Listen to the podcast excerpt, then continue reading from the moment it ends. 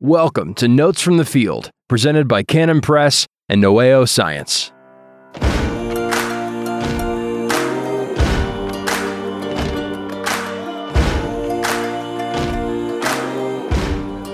Well, Gordon, good to see you. Good to see you, Will. I've uh, uh, usually you're the one that gives the prompt, Yeah. but as far as what's the topic of our uh, episode, but you know, teaching biology all the time, uh, some of the things that that sort of blow my mind uh, in biology, and it sort of basically covers so many different groups of animals, Right. and that is uh, and there are so many fascinating variations on this theme and the theme is or the structure is the tongue The tongue. Whatever i'm teaching whatever critter i'm teaching about talking about how the tongue works is just one of the most fascinating subjects to me and so, So just that kind of- was the prompt for today I like it. So, th- just kind of an amazing mechanism, oh yeah and you see a variety of. all different kinds of tongues and all of the different ways that they're used for yeah so that's what we're going to talk about today is I love it. tongues And you know, we've all we all have tongues. We all That's most true. of us can taste. Some of us out there maybe can't taste. A few Right. folks out there. yeah But especially if they have covid Oh man, my and it's funny that you say that because my sense of taste has come back, okay but my sense of smell is still greatly impaired okay and has been Huh. impaired for almost three months. wow Right, and we know that taste and smell do have a lot going on yeah as far as working together. Yeah. uh, for that sense. So most folks have experienced uh, having a cat lick their hand, or Yeah. maybe even having a cow lick their hand, and so that gives you at least a, a starting place for knowing that not all tongues are the same. that's right. I mean you've got your own and um, you know a good place to start is your own tongue. It's sort of a you know basic tongue. I mean it's super complex but what are what a are all the things yeah what what are all the things that our tongue can do? I mean obviously taste, Taste and you were referring to all those little sharp projections, projections on a cat's on the tongue. cat's tongue. It's like sandpaper. Yeah. them lick your hand. And if you look up close, they're almost like little tiny spikes, somewhat flexible spikes. And that's what makes it so rough. But we've got those bumps, and they're called papillae. Yeah, A lot of people think those bumps all over our tongue are uh, taste buds. But actually, the taste buds are much, uh, much more of a microscopic affair. They're, they're embedded in the tissue down around the, the base of these little domes okay. if you zoom in on one of those bumps, it looks like this dome, and uh, the taste buds are down in the cracks and crannies between the bumps on the sides of the bumps. And, uh, you know, it's just amazing. We just sort of take it for granted, but So this Uh, is a when- complicated, oh, I mean, multifaceted organ. super, even with the basic tongue, our tongue, you know, it's super complex uh, what's going on. You've got uh, molecules of taste. We, you know, biologists call them tastants, and they can be all sorts of things. And they they get down into the saliva, dissolve in the saliva, and then bind to the um, little dendrites that are called hairs or gustatory hairs on the surface of the taste buds. And that those when those mole- molecules bind, it it causes an an impulse down this neuron and passes it down to other neurons, which take it back to the brain. So it's all sort of hardwired or softwired, whatever you like, yeah. back to the from tongue to brain so that the impulses, a certain pattern of impulses, goes back to the uh, the parietal lobe of the brain Okay. and that's where you perceive taste whether it's lemon or orange or pizza or you know all of the different tastes it's just a, a amazing combination of those uh, different different taste All those Uh, different chemicals. all those different chemicals that and they say there's five different basic tastes but we, we won't go into that So- but it's just amazing and you think well only five well it's kind of like colors you got basic primary colors but the mixes of the colors can make a whole almost an infinite number of colors by mixing different proportions of those Right? primary colors. And it's sort of the same with these five basic tastes. Yeah. The pattern that hits your brain is going to give it a whatever taste that is. Right. Hence, hence the word palette. Yeah. So kind, of like your pin number. You know, we have gazillions of pin numbers of But only four 10 digits and ten, right? Four spots and ten uh, or nine. Yeah. Nine different uh, possibilities, or ten, I guess, including Yeah. zero. So Yeah. taste is an amazing thing, but uh, thinking about the human tongue, if I didn't have one, not only could I not taste, but I couldn't talk. It manipulates. sound. Incredibly, Yeah, fine tuned and sophisticated. We're making a lot of noises with our larynx, but we we couldn't uh, manipulate the sounds in our mouth without our tongue. So it manipulates sounds. It manipulates food as we're chewing. It's very coordinated at handing handing uh, a piece of food back and forth between the molars and and eventually once it's chewed up the tongue just sort of automatically without thinking just sort of shoves it back uh, into the pharynx it lubricates the food tastes the food manipulates sound manipulates food it's just And a- you've di- you- amazing Oh, you've painted a really wonderful picture for the homeschooling parent to Mhm. have a lesson on the tongue. oh yeah you can just- have the have your uh, son or daughter eat something and then think about what's actually happening with their tongue while they're eating and Right. and or don't think too hard and you might bite it that's when I that's what I'm not thinking is when I bite mine. Oh, that hurts. Mm, Um or right. and or just recite a couple lines and think about what your tongue is doing to make each of those specific sounds. right Yeah. So we have a well yeah. well trained tongue. So the, even the basic tongue, and you could say ours is sort of structurally basic, but it still can do a whole, you know, whole list of things Yep. that we sort of take for granted. Because when you don't think about it, it's very easy to take any part of your body for granted. But when you look at the details of anatomy and physiology, we haven't even talked about the muscles in the tongue. It's just amazing. But that's that's sort of a, a quick overview of our tongue. You know, do you have a One tongue, I, I've been long fascinated by the tongue of the woodpecker. Oh man. Um, and I know it's kind of jumping to the big one right away. oh no, one that's them, okay. I'm going to one up you. I, I figured you would. Usually birds win out, but good, okay, would- good. Don't spoil it. I'm looking forward to this. I like being one upped. Um, so the woodpecker tongue, um, which we don't usually see. I mean, they have so many amazing uh, design features built into their head region in general. Right. The ability to chisel away at a tree. Some people say that's a thousand G's of of force, where we would be brain dead after just one hammer or two. And then this tongue that inserts into these holes, but you typically don't get to see it. Right. And so this tongue, it's so long in some woodpeckers uh, that it has to have a couple of supportive mechanisms. Well, all all tongues have supportive mechanisms, which we'll Right. talk about.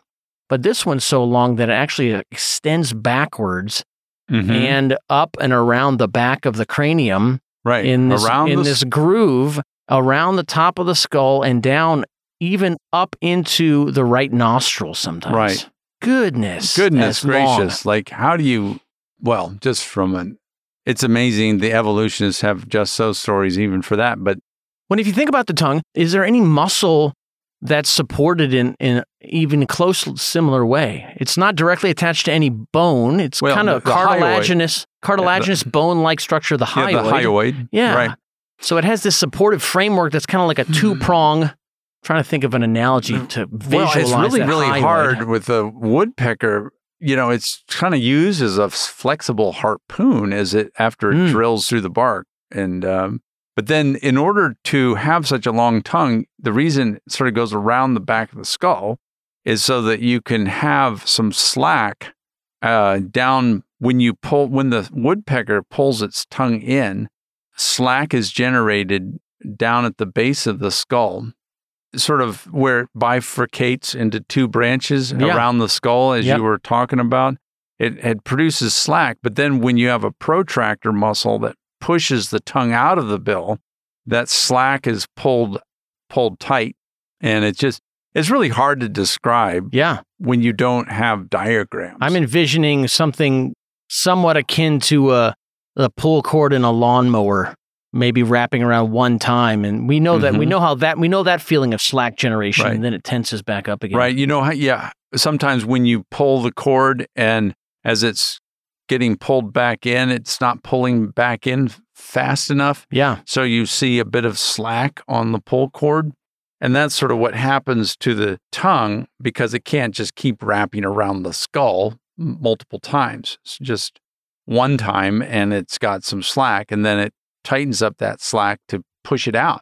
And then it harpoons insects underneath the bark with this tip and it's got barbs on it and everything. It's just, and to think about it just mechanically, Oh man. is incredible. But then to think that it has to develop as the woodpecker grows from a baby, all of this stuff needs to come into place and it has to grow with the woodpecker. And you know, I don't know how the you know, I don't know the embryology of it, but it's just all of this stuff needs to develop in place and keep growing. And That is uh, Work. That is remarkable. It is just it's it's wonderful. So a lot of birds have these kind of paired small bones kind of underneath the, or the back of the tongue. Is that something that's unique to birds? Do we see that in The hyoids, you mean Uh, the well or the the, paraglossals? Oh, the paraglossals. Yeah, we- that bone pops up in other things. Okay. Um, and I, I'm certainly not going to go into the mechan. I mean, just in broad brush, oh yeah. the mechanics of all of these different lizard tongues. That's where I'd say um, the chameleon. I think tops. I would say both are just incredibly complex, but the chameleon is just sort of over the top. Let's hear about it. Um, I can envision the we chameleon work up to the snatching. a- chameleon? well, you can work up. We can make. We right. Oh, sorry. Get, getting ahead of ourselves here. Yeah. So just the diversity of bird tongues alone. Oh yeah. We have this massive uh, wraparound tongue from the woodpecker. Uh, well, another tongue that I've seen images of before and, and thought a little bit about is this tongue um, that certain types of waterfowl or flamingos or some of these filter feeding birds Mhm. um, have, and they have these really kind of string like looking papillae that Mhm. filter, Right. actually filter food either coming in or leaving, Right. almost like the baleen in a You know, whale. Yeah. So yeah, they have mouth structure. Th- that's amazing. The the hummingbird tongue. I saw a movie. It was an intelligent design movie a bit ago, and it showed some computer animation of the hummingbird tongue, and that's just incredible because as it is projected, it it can it can split and sort of like a zipper Hmm. and you know it's it's been a while since I've looked at it, but it splits and allows more nectar to be gathered onto the two forks Right. of the tongue. Just Incredible. incredible. yeah. And all of these are just different structures, which means that when an evolutionist who believes in common descent has to say, how in the do we have this sort of basic tongue that all these different tongues evolve from? Often they're so different in their mechanism and structure that they'll, this is the catch all phrase, they'll say the tongue, this tongue evolved independently because you, it's really hard for them to say, okay, these tongues are related. Maybe they would say it at the very basic level, they're homologous, but Right. they would they would be so different in their mechanism that they just have to say this tongue evolved independently. But And they just that whole thing of evolve when it when you look if you even spend the time to try to wrap your brain around how it, a particular tongue works, you realize how uh, mechanically sophisticated it is. Yeah. Yeah, there was a recent uh, journal article in the Proceedings for the National Academy of Sciences looking at uh, kind of taking some real um, zoomed in looks at cat tongues, Mhm. and they and they call them a smart comb.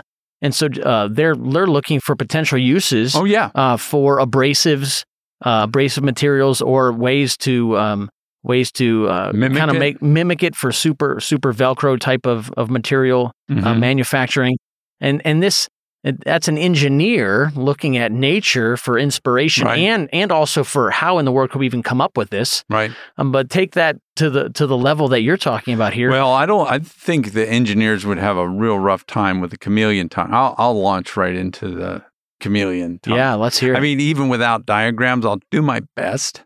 But this whole tongue apparatus, and that's what you have to call it because there's so many different parts. We know the chameleon can really extend its tongue way out to the length of its body, over the length of its body, not not necessarily the tail, but a really long stretch. And this tongue is kind of bunched up like a, a loose sock over over a rod. Okay. That's a great it's image. a loose sock over a rod. Now, it's not a, obviously not a sock. It's wet and it's covered with mucus and it's got a nice fleshy tip. And that fleshy tip, like a boxing glove, will uh, hit hit the insect as it shoots out. But how does it shoot out? There's these circular. We've talked about the circular muscles with the earthworm. mm-hmm. Circular muscles, when they contract, make things long and skinny. And this uh, muscle that's wrapped around the rod, and the rod is pretty much a parallel sided rod, except at the tip, it's tapered and it's inside the tongue. And when the circular muscles contract, it tightens up on the rod and builds up a lot of pressure and it gets longer and skinnier as it's, it's as if the if a sock is contracting on the rod and it's getting longer and skinnier as it's squeezing the rod. Hmm. and it as it gets longer and skinnier it finally gets to the tapered end. And that's where it's slippery. And literally the pressure builds up such that when it hits that end it squeezes itself off at with a violent acceleration just that circular muscle just squeezes itself off it's almost like you're pinching a very slick tapered rod and because you're squeezing so hard it pops your fingers off Yeah. uh, as you squeeze it. That's what that accelerator muscle. And when it pops off, it just shoots out at almost what 5.8 meters per second. Wow. That's how fast it goes.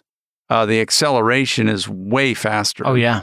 Well, watching those creatures eat is such a marvel. So to, so hear a little bit of the engineering that's required. It's funny, you know, your analogy. It's, um, 486 meters per second per second. That's the ex- the acceleration. wow. Um, but it its velocity is is almost almost six meters per second, but that's the acceler- acceleration. So it's uh pretty fast, and it and then as it shoots off, it's all bunched up like a baggy sock over the rod. But then when it shoots out, that that sticky pad at the end, uh, that acceleration launches off that rod, and then it pulls the sock, stretches it out and that's where the tongue goes flying out of the mouth and hits the insect. And because it's sort of a baggy boxing glove, it wraps around the insect, kind of just engulfs the insect. But and it's covered with sticky saliva and right. and, and mucus to help the insect adhere. But sometimes they're hitting big insects, uh, okay, and sometimes even small lizards. So it's not just enough to just stick, to have a little bit of stickum. Yeah. Um, there's a mu- another muscle that retracts the this this fleshy tip and pulls the, the tip uh, of the tongue inward to form a cup Goodness. to form a cup so that it's not just um, sticky, it actually sort of engulfs, partially engulfs the prey. And then other longit once it hits the prey and sort of engulfs it, then other longitudinal muscles contract and haul the whole thing back in. Now, again, that's just the basics. There's a lot more nuances to that tongue, and it's just um, an incredible bit of biological engineering. Oh wow. Um, That's quite an apparatus. yeah, and I, I'd have to say that the the the woodpecker tongue is ranks up there, but I would say the chameleon tongue is, and that's what fascinates a lot of people about Oh, yeah. chameleons. Yeah. They're just incredible. That's fabulous. I was as you were talking about the acceleration of the of the tongue forward. I was thinking about um, j- just talking about intelligent design and, and engineering and and this this uh, how an evolutionist would try to have a similar conversation as to we're having now. You know, they'd be talking about an, an engineer who's building some type of, of of structure to solve some problem, and we'd be using engineering language. We'd be using design language Mhm. because that's a big part of engineering. Yeah. Um, uh, and uh, of course, evolutionists fall into using design language all the time Oh, they do. because they can't help it because we we need to attribute it to design because nothing else makes sense. Yeah, they just say that natural selection mutation did it. But what's frustrating is that the the um, evolutionists are often the ones that are they're very smart at actually looking at all the word, working parts. They're the ones that often discover the mechanisms.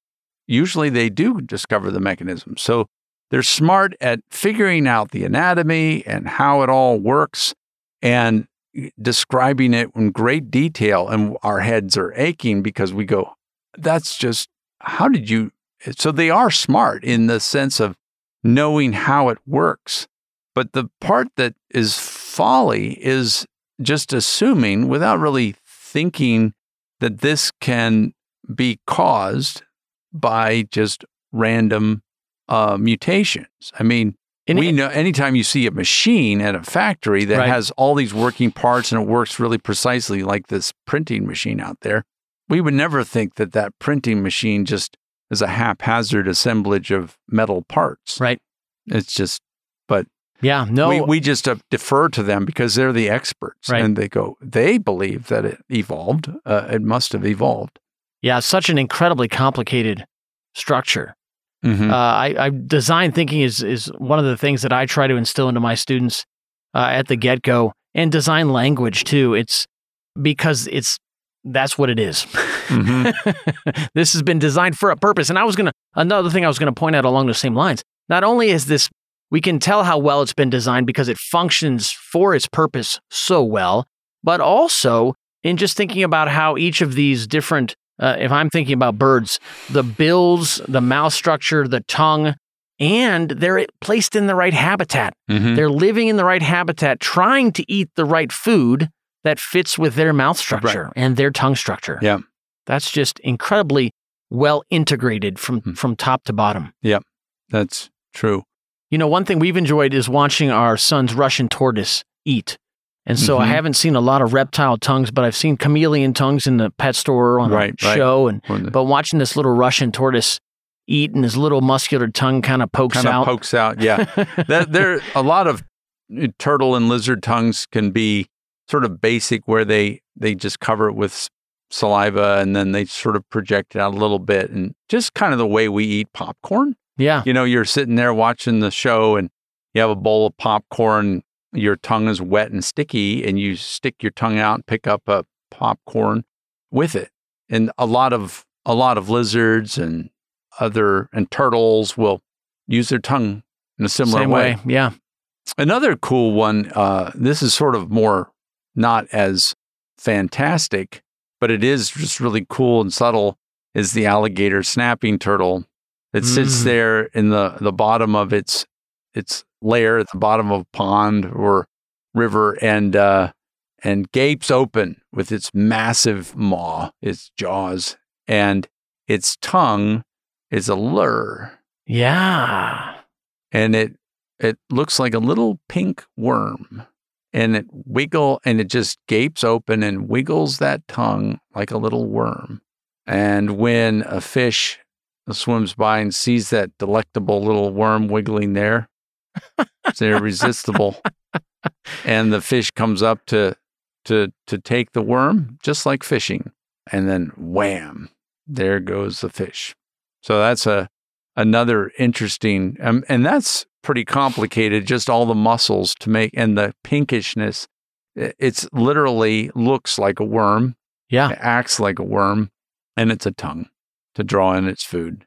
So so we have uh we've watched we've watched reptiles eat, we've watched some birds use their tongues. Another thing tongues can be used for is to drink with. mm, And I'm always just in awe of watching the cat especially drink. oh yeah with the lapping Yeah, so cats or dogs kind of gulp, they they kind of suck it up as they they use their tongue a little bit, but this ability to lap the water Mhm. that's an incredible uh, design feature built into cat tongues to be able to hold that water.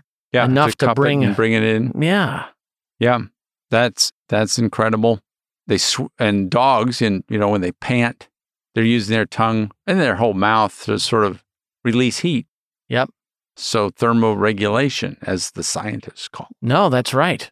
Yeah. Are there trying to think about invertebrates? Oh, We yeah, We have tongues in all kinds of creatures. Not all animals have tongues. right. There's the vertebrates. I think most vertebrates have a have some kind of tongue.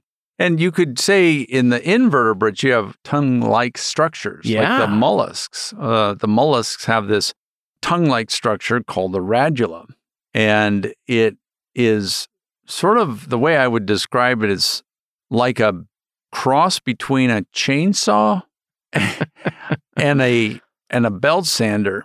The tongue eh, or tongue, the radula has sort of a a bony uh, structure inside called the odontophore, and that's that's what I would say would be like the bar on a chainsaw, and then the radula is like the chain with all of the teeth on it.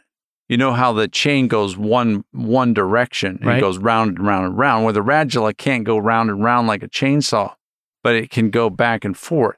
But as the radula is moved over the odontophore like the chain on a on a chainsaw on on the bar, it will pull it will pull back uh, for the recovery stroke, and then when it's wanting to rip tissue, whether it's plant tissue or animal tissue in the snail's mouth, it will pull the radula forward. And as it goes around the bar, like the chainsaw, the teeth cut pieces off. And then as they cut little pieces off with the teeth, it gets conveyor belted back and in down to the throat Wow. and eaten. So even a little snail radula or a slug radula that eats your garden, uh, uh, that's what they're using to eat your garden. And it's quite a, a complicated affair. And when you look at all the muscles and structures of the radula, it's just bewildering. And Uh, there and some of And these even are octopus and squid have the radula too, because they're mollusks. And and these are so hard that they can scrape. You, you can see scrape marks Mm. uh, from different mollusks or from or from chitons or some of Mhm. these marine uh, tide pool intertidal zone creatures that just they just scrape the rock bare, scrape the algae off. right, Uh, they're grazers. with the. Yeah, they're grazers, but wow, they have quite a savage tool. But to yeah, but you there. can't see it. You really Right. have to almost dissect it out to to uh, or yeah, dissect a dead one and look at the structure of the radula to see it. And it's not that big. I mean, even when we dissect the squid, you know, the the radula inside the jaws um, is is quite small. Yeah, neat. Fish, fish tongues. One thing I enjoy. I, I'm just thinking about the creatures we usually dissect in general biology, and I have we have done squids, but the f- I would imagine invertebrates and maybe maybe fish are are different than the other creatures we've talked about. Their tongues definitely seem to be a bit more locked in place. Yeah, locked in place. There's a, you know, um, I'm sure I'm not an ichthyologist, so I'm, I'm sure there's probably some interesting things, but I I don't know much about fish tongues. I'd Yeah. have to be Go silent fishing. on that. yeah. I know ama- the the hook can get on. amazing, amazing apparatus. yeah, So we've got taste, we've got the ability to drink, moving food around. right. Do oth- Carrying things. do other creatures use their tongues uh, for vocalization to the extent that Boy, I'm I'm sure the tongue on mammals affects the Yeah. sound just like it does us. But I know ours we're sort of the quintessential because of language, we are able to use our tongue for speech, whereas other other mammals, it may affect the sound, but it's not going to be manipulated in the same level and sophistication. Yeah. But it's uh, it's the world of tongues. It's uh, we've barely scratched the surface. I think I may have. I'm not sure if a previous episode if I mentioned the pangolin, but it wouldn't hurt repeating the pangolin's tongue, uh, which is the uh, scaly anteater of India and Sri Lanka. Its its tongue is just incredible because it's housed in a, a big deep sheath that goes back uh, past its rib cage almost all the way to its pelvis. wow. That's and the the the tongue is in a sheath there.